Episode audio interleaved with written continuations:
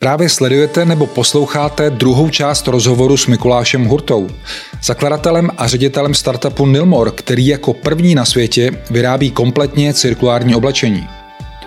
Firma totiž i díky spolupráci s českými vědci vyvinula dobře recyklovatelný materiál, který je možné opakovaně používat bez ztráty kvality – Navíc k tomu vymyslela i systém zpětného odběru použitého zboží, takže dokáže eliminovat pro životní prostředí nejvíc zatěžující výrobní fáze, které jsou obvyklé v oděvním průmyslu. V prvním díle Mikuláš Hurta mimo jiné vysvětlil, jak významným znečišťovatelem životního prostředí oděvní průmysl je – také jak Nilmor svůj inovativní způsob výroby oblečení vyvíjel a jak se chce stát největší evropskou firmou v oblasti udržitelného textilu. V tomhle díle se například dozvíte, proč je pro Mikuláše Hurtu smyslem podnikání vytváření pozitivního dopadu a co to znamená. Také s čím se startup při svém působení nejvíc potýká, anebo jaké potíže musí řešit při nastavování systému zpětného odběru použitého oblečení. Příjemný poslech.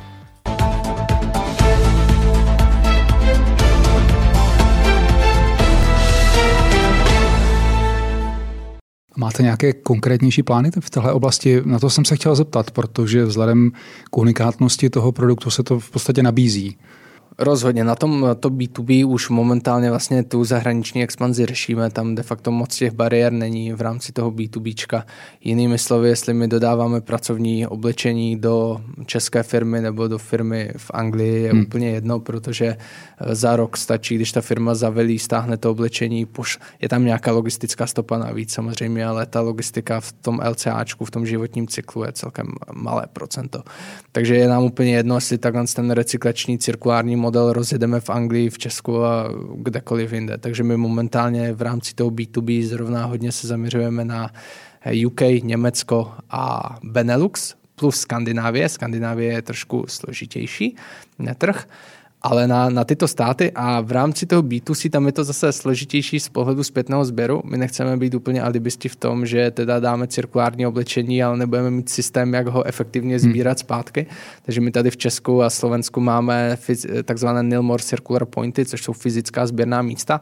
A vlastně s tou expanzí té vlastní značky vždycky je spojeno to, že musíme nějakým způsobem v každé té zemi vytvořit ten systém zpětného sběru. Takže tam je to trošičku komplikovanější a zase se vstupem teď nového investora, kterého momentálně řešíme, bychom mohli spoustu věcí pohnout zrovna v Německu, Nízozemsku a těch, těch trzích. Takže to v rámci té B2C expanze by asi měly být potom ty nejbližší trhy pro nás. My bychom se měli podrobněji zastavit eh, u toho tématu, které byste několikrát zmínil, to je ten systém zpětného odběru. Um, o tom jsme vůbec nemluvili ještě. To znamená, že vlastně lidi, kteří si koupí váš produkt, tak můžou po čase ho vrátit a vy z něj potom eh, vytváříte úplně, úplně nové oblečení. Jak ten systém funguje? Jak se vám to osvědčilo? Jak jsem zmínil, u těch firm je to velmi jednoduché. Tam se dá dosáhnout obrovské efektivity. Hmm. Zkrátka, stáhne se to, pošle se nám to, recyklujeme, dodáme, dodáme nové. Uh, tam je to super. U těch eh, finálních spotřebitelů my jsme vstoupili na trh eh, v minulém roce, takže tam nemáme ani hmm. jeden kus vrácený, což je na druhou stranu dobře, kdyby někdo už vracel oblečení po roku, tak by to spíš byla známka nějaké horší kvality nebo něčeho takového. Takže tam máme, momentálně budujeme tu, máme desítky sběrných míst po Česku, Slovensku, snažíme se to nějak rozšiřovat dále a hledáme partnery i v téhle oblasti, protože momentálně zase děláme si to sami a už jsme se bavili s PPLkem, zásilkovnou, pokud to někdo sleduje z PPLka zásilkovny, tak moc rádi zase otevřeme tyhle ty debaty. Ale uh, oni tam mají celkem, tam je problém v tom, my chceme jednu jedinou věc po nich. My chceme, dejte tam na tu nějakou pobočku jednu krabici a jakmile v nich bude 100 triček, nebo prostě až se naplní, tak potom nám tu krabici pošlete. Zní to jednoduše, je to hmm. obrovský problém pro tyhle ty zavedené firmy, protože oni mají systémy nastavené tak, že oni by byli, po jednom tričku by byli schopni nám to posílat. Ale to my nechceme z důvodu uhlíkové stopy a taky z důvodu ekonomického, protože bychom dali stokrát více hmm. de facto i finančně za to. Takže tohle, co byla taková bariéra, že zkrátka účetní systémy, systémy logistické na to nemají momentálně přizpůsobeny.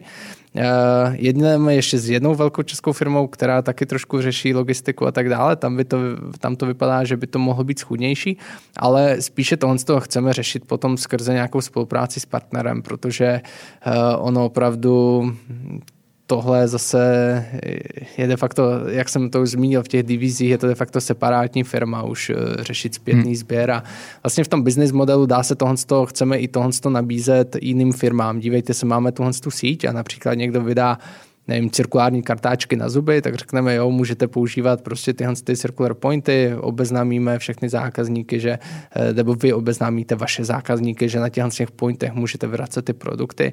A může to být celkem zajímavý business model, s kterým momentálně nikdo moc nepracuje. Mm-hmm. Teď se většinou řeší, jak to dostat k zákazníkům, ale už se moc neřeší, jak to nějak koordinovaně ekonomicky dostat od nich zpátky. Já se chci právě zeptat, jestli e, ti odběratelé nebo uživatelé vlastně mají nějakou motivaci, aby opravdu ty obnošené věci už nebo použité vraceli zpátky do, do, do toho systému. Momentálně poskytujeme slevu na další nákup, mm-hmm. takže je to, je to řešeno takto, ta motivace.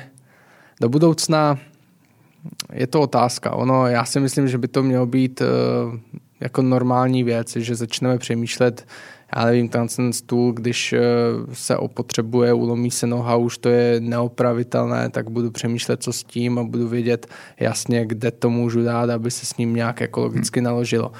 A mysl, tak, jak je to u láhvy od piva, tak myslím si, že takto by mělo fungovat oblečení a mělo by to být jakoby úplně, úplně normální věc časem. Momentálně zase pracujeme s nějakou motivací v podobě teda uh, slevy na další nákup. U některých teda těch B2B modelů je to i nějaký zálohový systém mm-hmm. například. Mm-hmm.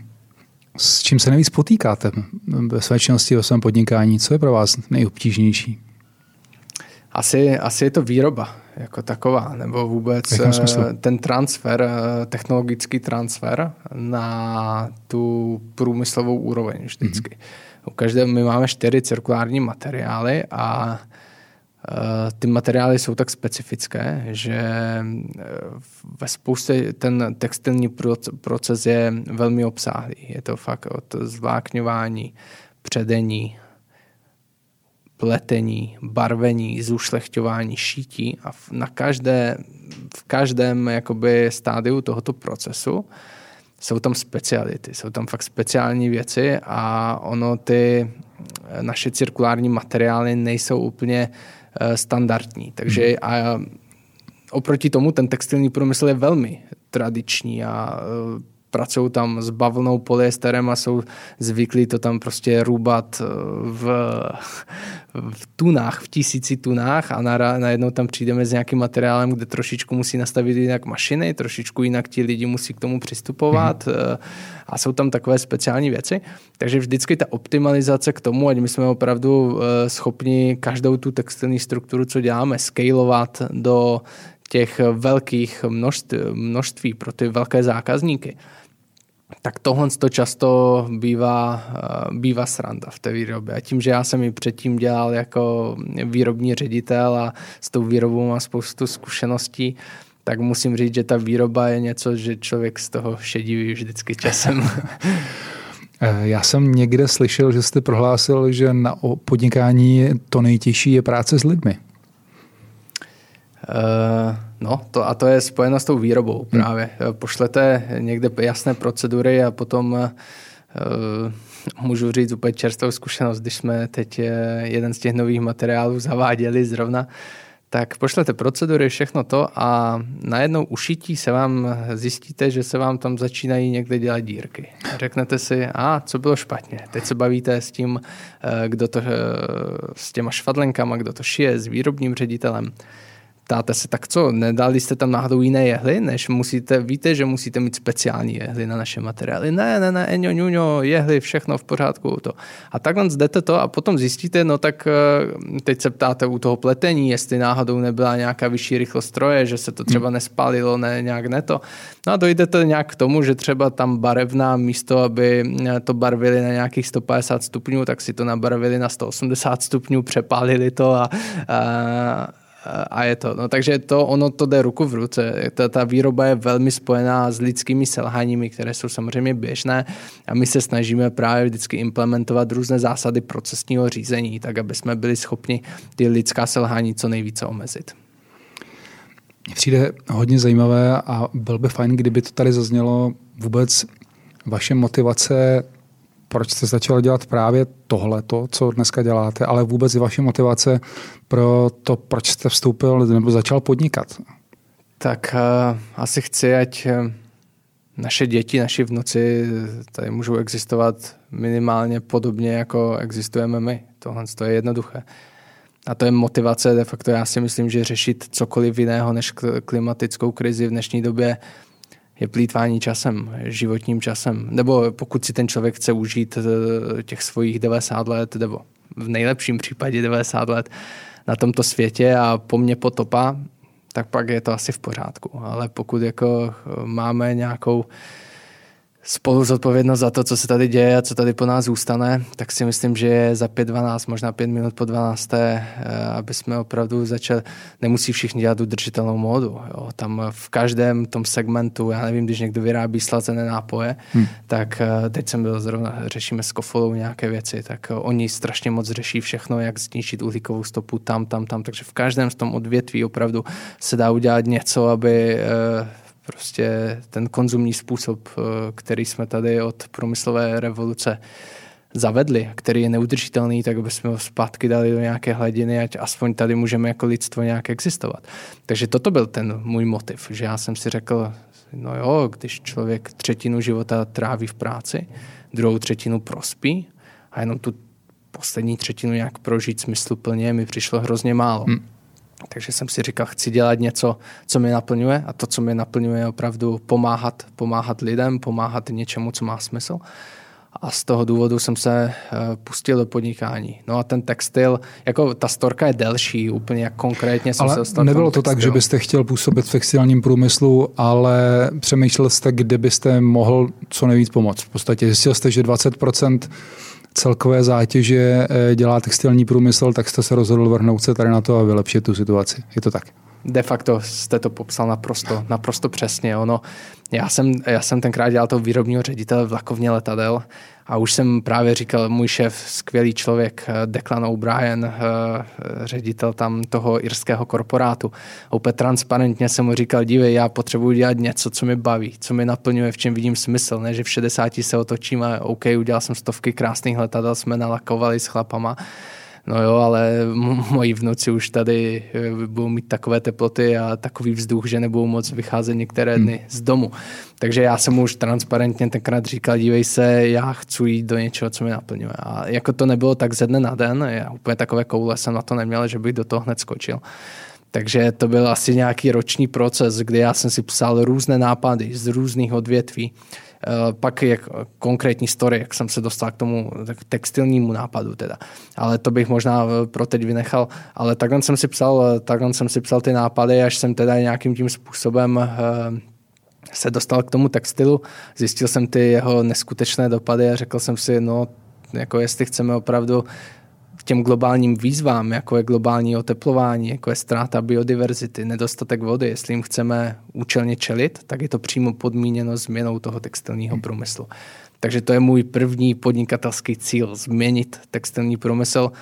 Potom můžu firmu Nilmor předat někomu zodpovědnému, který potáhne tuhle tu cestu dále, že ho opravdu změníme a můžu se vrhnout do nějakého dalšího průmyslu.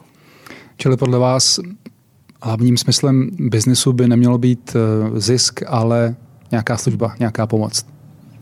Fuh, já nechci, ať to zní úplně komunisticky, no, zase.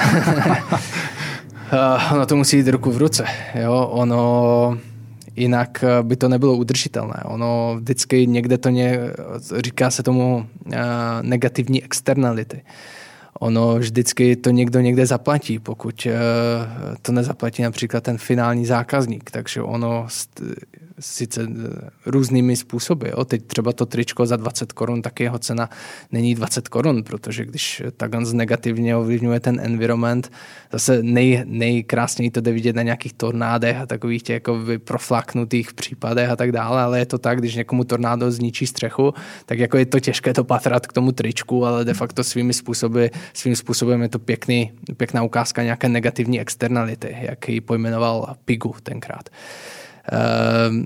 Takže jakoby ten smysl podnikání ehm, pro mě je to opravdu vytváření pozitivního dopadu. Já pokud bych cítil z toho podnikání, že nevytváří pozitivní dopad, tak bych zvedl ruce a šel bych dělat něco, co ten pozitivní dopad vytváří. Uh, takže toto je pro mě to, co mě nabíjí, to, co mě žene. Na druhou stranu ty peníze jsou krev té firmy. Ono bez, bez toho prostě nenajdete ty lidi do toho týmu, tam jako nikdo zadarmo pracovat nebude.